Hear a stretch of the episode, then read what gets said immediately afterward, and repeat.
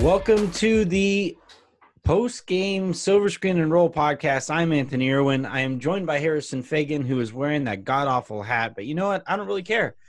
The Lakers just secured the top seed in the Western Conference. They beat Dijon Dampier and the rest of the Utah Jazz in, in route to doing that. And uh, and things are pretty good in in Lakerland right now. Uh, even even despite the Lakers not really wanting to hit three pointers outside of Anthony Davis. Harrison, how you doing? I'm I'm doing good. That was a that, that was a slog to watch in the first half, and then that game got a lot better in the second half. Like especially like towards the end of the third quarter, that was a lot of fun, honestly. Like, and hey, you can you can trash the podcast Fedora all you want, but all I'm gonna say is the Lakers have clinched the number one seed one out of every two years since I started wearing this. So like I, I think the results speak for themselves, to be honest.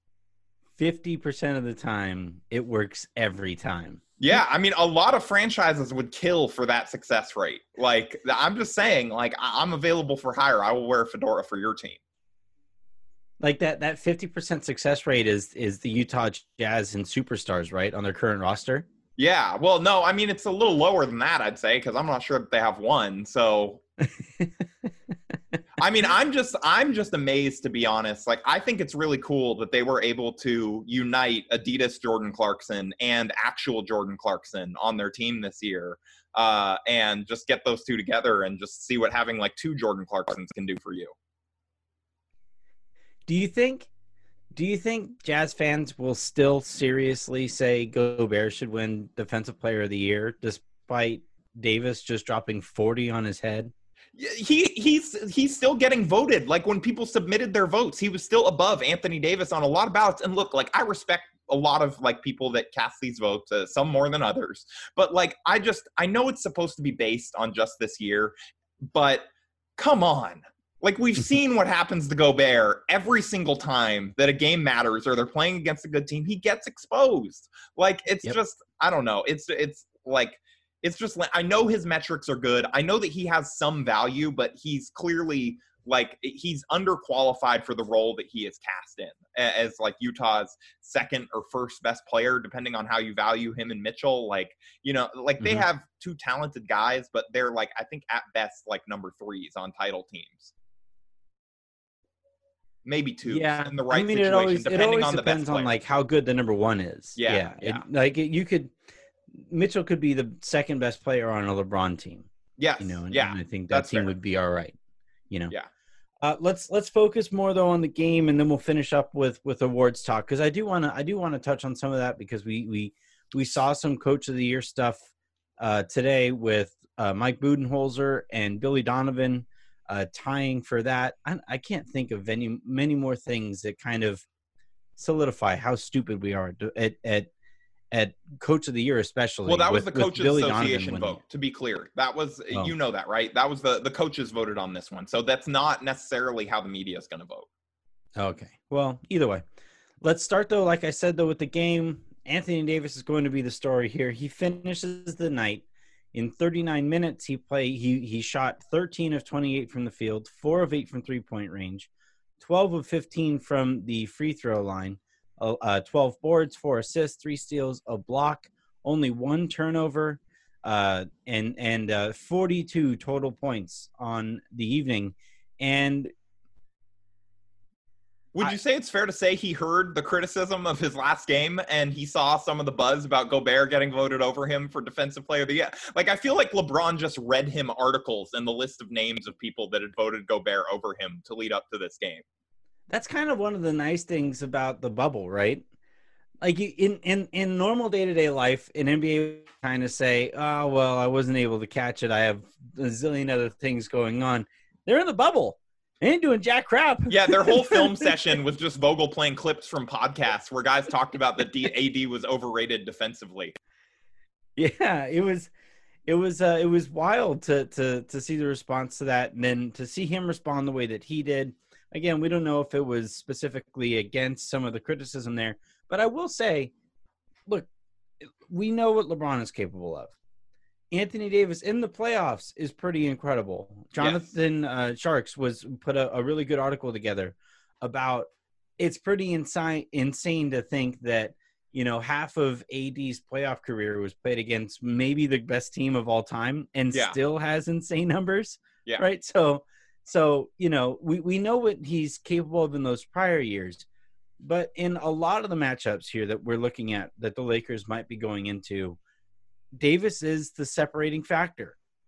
You know, he's he's the he's the guy that the Clippers have no matchup for.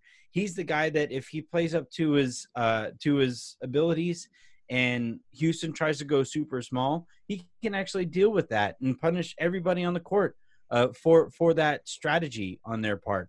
We saw what he did to the the likely defensive player of the year again in in Rudy Gobert. It That, says like, if- something. if- their strategy to deal with Rudy Gobert was to have AD start taking him off the dribble. Like it was, yeah, they're just like, no, actually, like you should just go right at him. Like it was not. That was that was the main adjustment. Was like just outrun him, and like you're gonna be fine. it's funny because you know people i think it's easy to forget when it's on tv that ad is seven feet tall or he is Yeah. as big as he is because he moves so fluidly.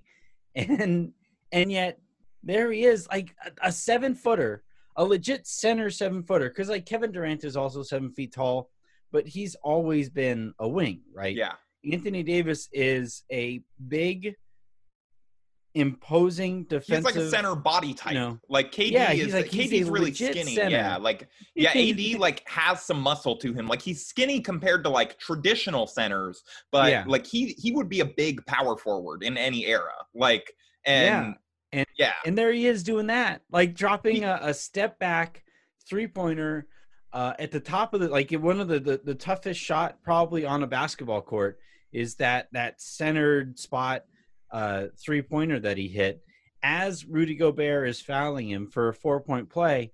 It's just I was watching with my little brothers because they're both in town, and the three of us all grew up playing basketball, and we just we just all started laughing.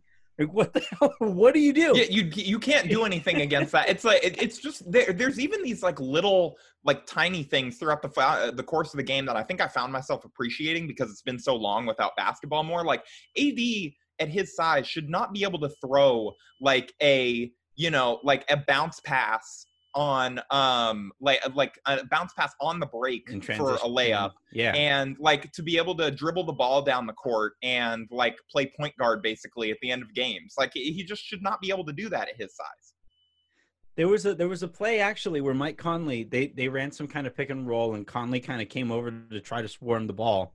And AD just kind of like casual bodied up, you know, used his body to shield Mike Conley, dribbled the ball super low, got off a shot that it wasn't particularly advisable. I didn't like the shot itself, but it was just like he did that so easily. And you look at how most seven footers move and especially handle the ball, they look like Rudy Gobert. Like they look like these like really big giraffe looking people who aren't like are still learning how to move with their insanely long limbs and crazy long legs and you know it's just not natural to be to be that tall and yet AD makes it look not just natural but like he's able to take advantage of every aspect of his size everywhere on the court and so when he has a game like tonight it really does highlight how lame the, the his last game was. It really does kind of like look make you look at it and it's like, why isn't this an everyday thing? Well What's I think- going on here? I mean, to be honest, like I think some of that is like a mentality thing. Like he was trying to make the right play, and the Raptors really punished him for that. Like they're a smart defensive team; they knew that he would kick out, and they were willing to like Mhm. just contest shooters and like live with the results and stuff like that. Like so, I think some of it is that, and the Lakers got you know like AD freed up guys for shots. Like they took 43s that game that were relatively decent threes. They just only made 10 of them, and so Some like, of some it of it- also is that Marc Gasol is actually as good a defensive player as he as as he's claimed to be. unlike unlike Rudy Gobert. Marc yeah, exactly. That that that was the other thing that I was going to mention was the Raptors are uniquely well suited to guard AD and LeBron, like an AD and Mhm. LeBron team. Like they just have a lot of long, talented guys that they Yeah. can throw and switch and like can defend those guys relatively capably and create like a wall of arms. So like the, the Raptors, I, I honestly like I, I said this on a podcast last week, but I, I'm curious for your take on it. I would hon- honestly like be more worried about the Raptors in a series than I would be about the Clippers, like for the Lakers. Like Mm. I, I just think the Raptors are honestly a worse matchup. Like I feel like the Lakers have things they can take advantage of against the Clippers, and they could beat both teams. But I think the Raptors would honestly be a tougher series for them. Well, yeah, and and, and uh, Nick Nurse is, I think, a better coach than Doc Rivers. Yeah. I know it probably sounds like a, a hot take or whatever, but but I, I really honestly feel that way. No, Last Nick Nurse before is the best coach in the NBA right now. I think. Like we almost have to agree. Yeah, I would probably say I I, I I'd probably agree with that. Uh, last thing before we throw a break, I, I just I, I had this analogy came to, come to me in the middle of the game, and I knew we were recording, so I wanted to throw this analogy out at you.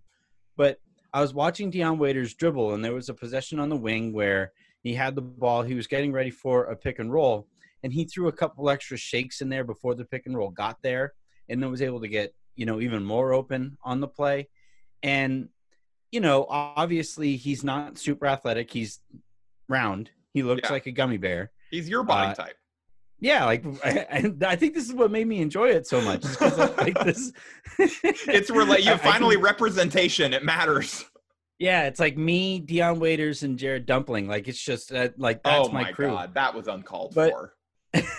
but but but uh, with Waiters, I was watching him, and, and he's really good at getting guys to lean right. And as soon as as soon as the defender will lean one way, he's really good at reacting and then and then taking advantage of it. And I know you're not really a baseball guy, but like in baseball, there did you ever watch the movie Major League? Yes, yeah. remember remember the the pitcher who was like all right on this part of my head it's the vaseline on this part of my head it's like this over here it's just like all these like weird substances that gave him like a little extra spin on his curveball or allowed for a little extra drop on his changeup he's like complete junk ball pitcher Yeah. and that's Dion Waiters that's that's the baseball version of Dion Waiters I mean, he is like a just he's just a weird player, like for this team, for like this era of the league and whatever. But like it's just I think it's one of these things where in small doses it's just unorthodox enough to work. Like Yeah. it's just different and crazy enough that it kind of helps because it just gives you like a little bit, you, you know, to I think this is a decent baseball analogy. It gives you a little bit of a change up. It's just something that like yeah you know, like the the defense is not necessarily expecting or specifically preparing for. And look, like I, I thought tonight was honestly his worst offensive game as a Laker, like mm-hmm. overall. But like I really respected and thought that he did a great job of like really digging in on defense, and especially during that third quarter run, like he he really helped key a lot of that by just getting in passing lanes and like after a really rough first half on defense, like really kind of locked in and made a difference there with Caruso and you know that backcourt.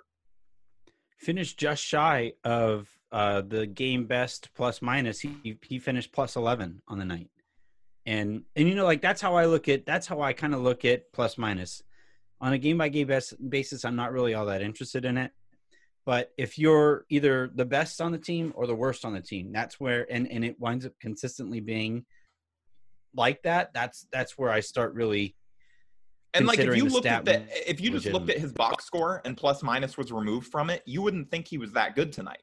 Like he No. had like he had seven points and like four turnovers and it was on two of six shooting. Like it just box score wise, it was not the best game. But like if you really watch, like he did make a difference while he was out there and his energy and stuff like that. So like Dion well, Waiters, like defense it- hasn't yeah, he, he's like the Alex Caruso of this team now.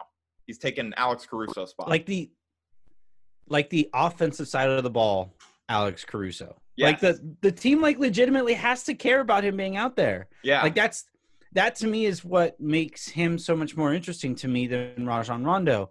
And this isn't to like dump on Rajon Rondo again, but it's just when Rondo was out there, no defense is ever going to care about him. Whereas they do kind of have to respect some of his catch and shooting ability, and they definitely have to respect his his abilities in isolation and and just that as as a tool that the Lakers might be able to go to every so often, like you said, especially in small doses, it, it makes them a lot more dynamic.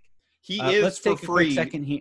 He- I was just gonna just Mhm. before we wrap up to take one more shot at Utah. He is for free what for the Lakers what the Utah gave up assets hoping Jordan Clarkson would be.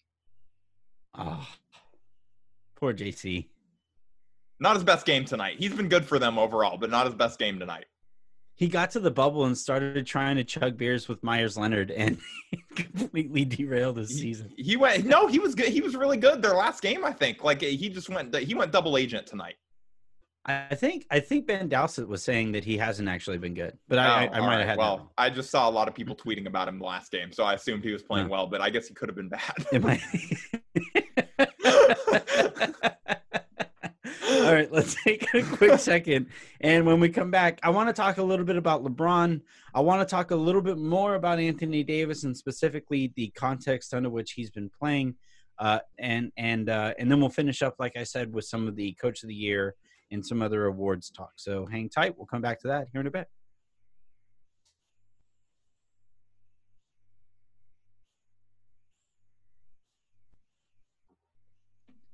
so one kind of running theory that I have so far on this bubble and heading into the playoffs is that I think the two big lineups, the Anthony Davis and Dwight Howard lineups, uh, are really good for beating up on bad teams, right?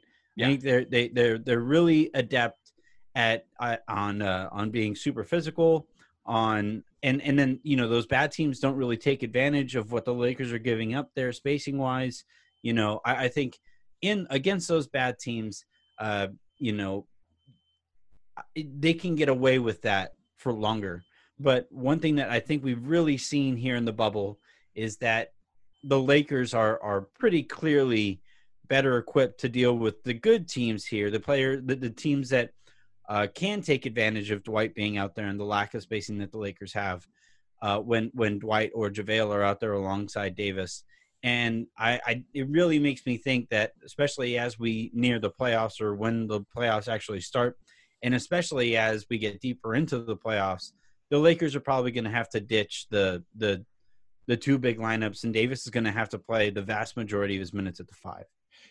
I've been thinking a lot about this for that exact reason. Like because you're like you're right. Like there's they've been rough to start the bubble, like to start playing the bubble. Like those two. Like I think Dwight was like brutal in the first game. I thought JaVale was a little better than him that night, and like that basically the reverse in the Raptors game.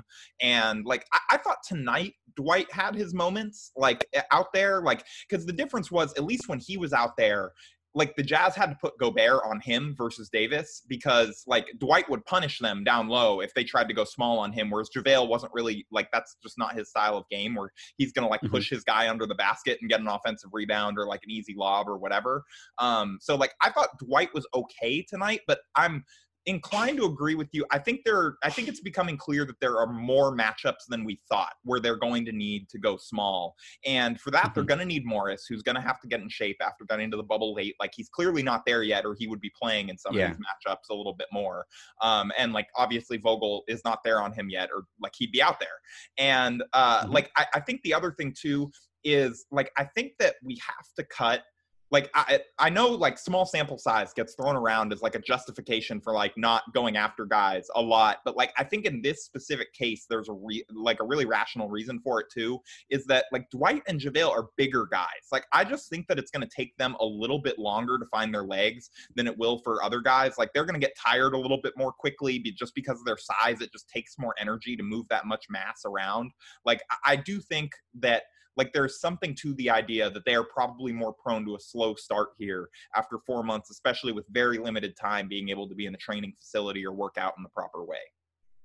Yeah, I think that's all fair. You know, there's not really much I can retort with to, especially that last point. But you know, one stat really screams at me here that in Is 14 minutes again. No, no, no. Uh, in 14 minutes, JaVale got one field goal up and no free one throws. shot. I definitely thought he took more shots than that tonight. well, he took two shots to the face. Like, oh, we yeah. saw that. Yeah, we saw that. I was the so Timo happy. Mozgov Memorial Award. Yeah. hey, the Lakers won. Yeah. How about that? Uh, but yeah, that that that is a stat that's pretty loud to me. Uh, Dwight was obviously more active, and I think like at some point the Lakers might have to decide. All right, one of these guys are going to get the minutes. You know, Dwight's a, Dwight's been better. Like Dwight has been a better player this year than uh, than Javale. Like that much is like not up for debate at all. Like, and I think that that's starting to continue in the bubble too.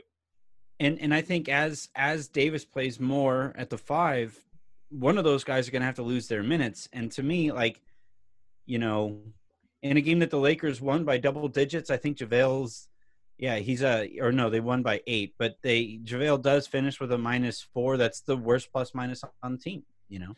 That's, yeah, honestly, it's, like it's the lowest rating. The best thing for the Lakers right now might be having those big lineups continue to not go well like as as weird as that Yeah. sounds but like Mhm. if it does and it continues Otherwise, like they're only playing against good teams right now that's one of the things about the bubble is like there's very few like really bad teams here you know because most Yeah. of them are in playoff contenders you know some of them are obviously better than others the, the wizards are horrible um but Mm-hmm. Yeah. like you know, most of these teams are good. And so if the Lakers keep playing good teams and the big lineups keep struggling, at some Yeah. point, like Vogel and the coaching staff and LeBron and AD, like they're all going to have to get together and just decide, like, look, like uh, they're going to have to have an intervention, like, uh, you know, like with Anthony Yeah. Davis about, you know, like you're going to have to play center a little bit more. And again, like I, I don't want to go, I don't want to decide that that's necessary just yet because I do think for all the reasons that I mentioned that it might take a little longer for those guys. I think that these have been some particularly bad matchups for them. Like we knew against the Clippers that they would have to go small more, most likely, like in like a lot of series, and that Anthony Davis would be more than enough to be considered big against them anyway, just by himself. Mhm. Uh, and then like the Raptors are the Raptors. Like the Raptors are going to cause problems no matter how the Lakers play, and we saw that the other night. Like I, I think tonight you started to see the big ball like work a little bit more in spurts. Obviously not as much with JaVale, but a little bit with Dwight. I want to see how it continues to go throughout the bubble. And like the first round, they're going to be fine no matter what. Like it- it's only I think when we're talking about this, it's really only like the second round and beyond where this is going to potentially become a thing where they really have to make some decisions here. I think. Yeah, yeah, I think I think that's that's about right. Uh, next thing that I wanted to talk about before we get to the, and this is a quick little point, but are you concerned at all about LeBron's offense, like scoring from from a scoring standpoint? No, I, I think he's load managing in games right now. Honestly, like Yeah. I, I mean, I saw a couple people bring up the point. Like I, I really think that he is. He already was doing this all season, where he would defer like the entire first half, try and set up Davis, and then go off he, if he needed to at the end.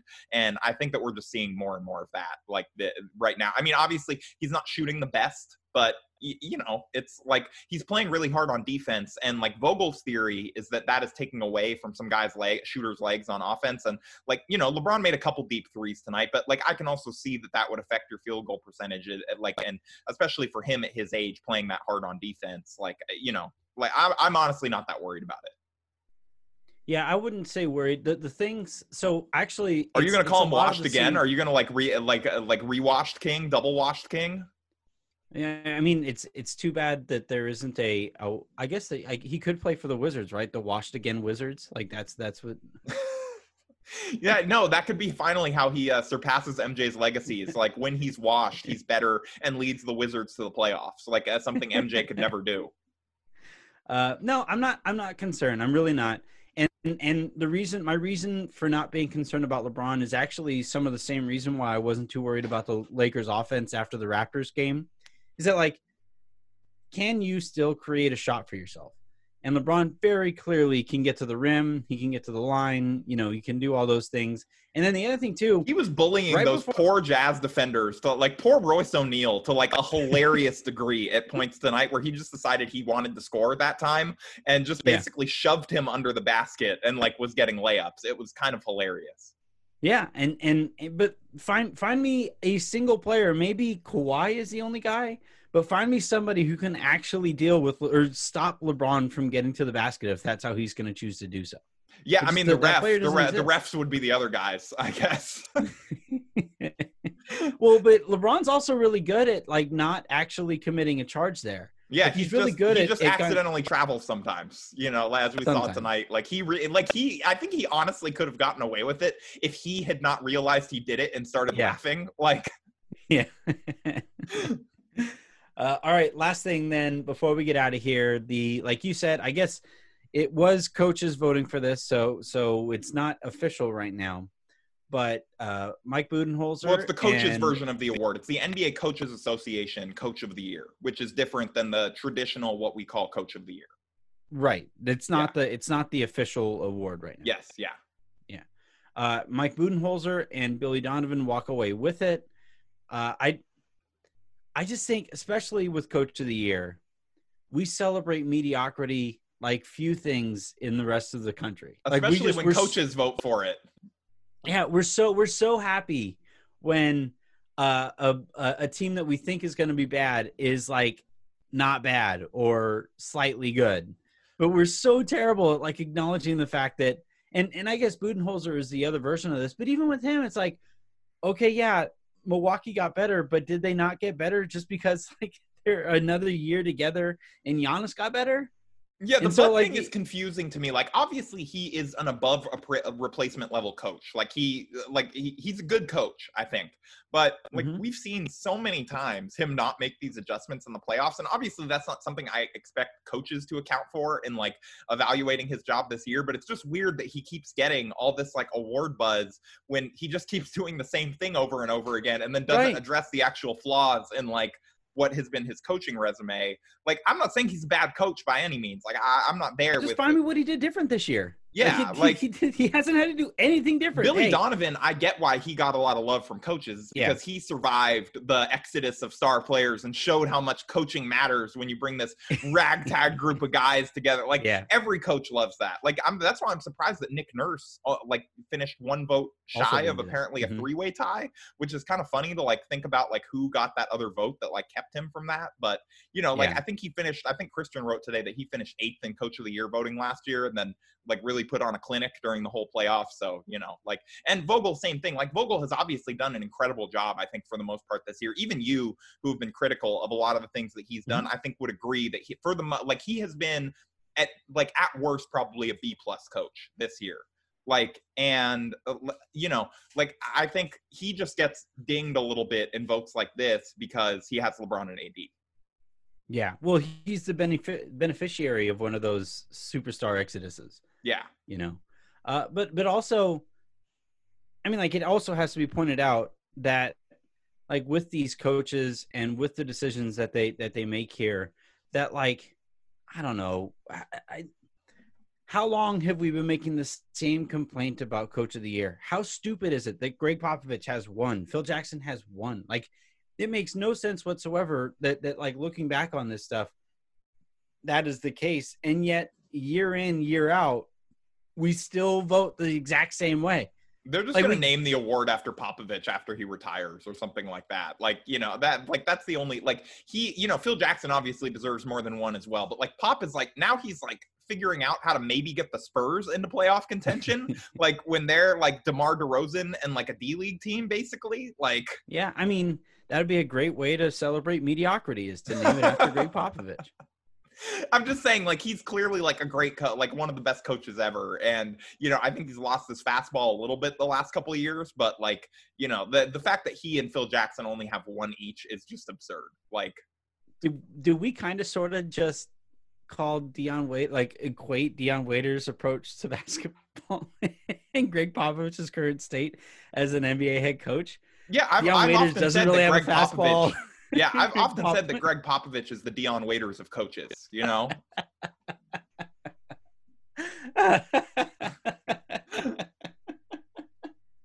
that's that's amazing. I don't. The, the show's not going to get any better. So Yeah. let's just call it. Let's just let's just call it. forget right the now. other awards. Well, you know, somebody else will talk about talk about those at some other point.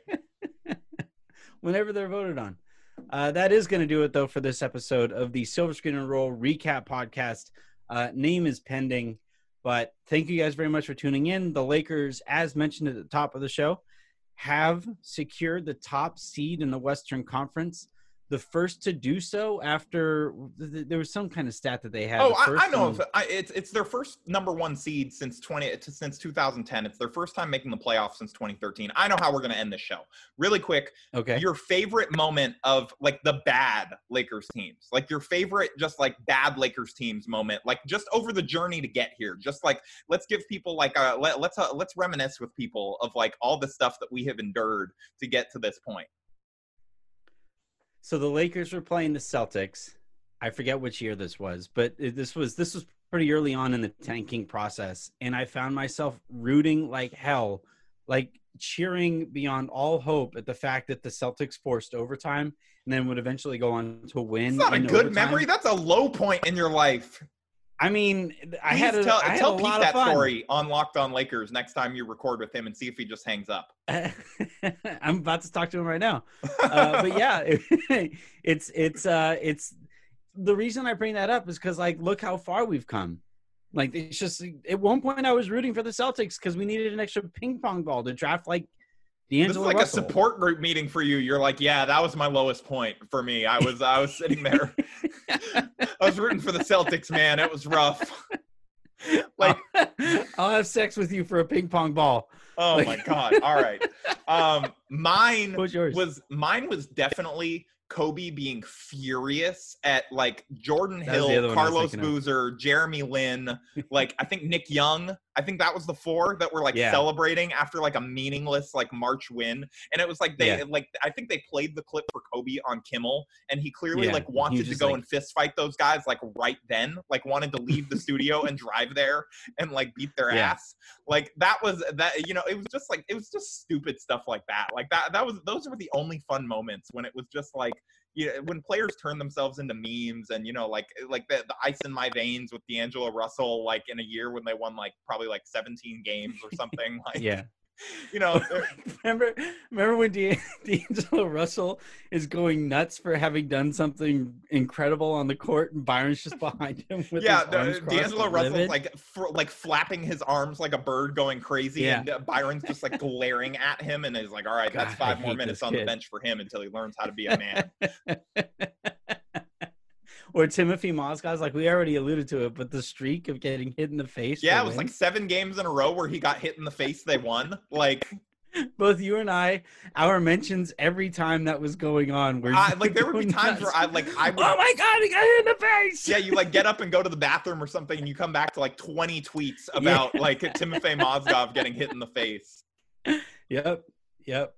And here the Lakers are back atop the Western Conference uh, for the first time since 2010. In 2010, the Lakers won the championship. So, you know, might be Yeah, I think the sign. Spectrum graphic was like every year they've had the number one seed, they've won the title, or like almost every single year. Like, so I- I would say that's go. a pretty good omen there. I'll take it. Uh, that's going to do it, though, for tonight's episode of the uh, podcast. Make sure you guys are tuning in for all of the shows across this entire feed. Uh, we have some great combinations, and we have some fun for for you know post games and stuff like that. So make sure you guys are tuned in now that we are really ramping up towards the play postseason. Now it's going to be interesting to see how the Lakers handle their minutes from this point forward. Now that they have secured this top seed, and and whether they continue to like uh, I think Vogel had a lineup out there where it was Dion Waiters and Jared Dudley in at the same time. Don't think that's. I think know, that was like a- you know how when your iPhone like it's or your phone's messing up, you have to like hold down two of the buttons. Like I think that was putting in Quinn Cook and Jared Dudley at the end of the half. Like that was just a hard reset of Yeah. like everything, and then he was gonna like Yeah. regroup and see if it rebooted. I forgot Quinn Cook was also in there for that. Yeah. So somehow the Lakers survived that. It's always nice to play against the Utah Jazz because you could do a whole bunch of dumb stuff and still come out with a win. Yeah, because they're Uh, overrated and you know frauds. Yeah, take that, David. That's gonna do it though. Make sure you guys, like I said, stay subscribed, and we'll talk to you again tomorrow.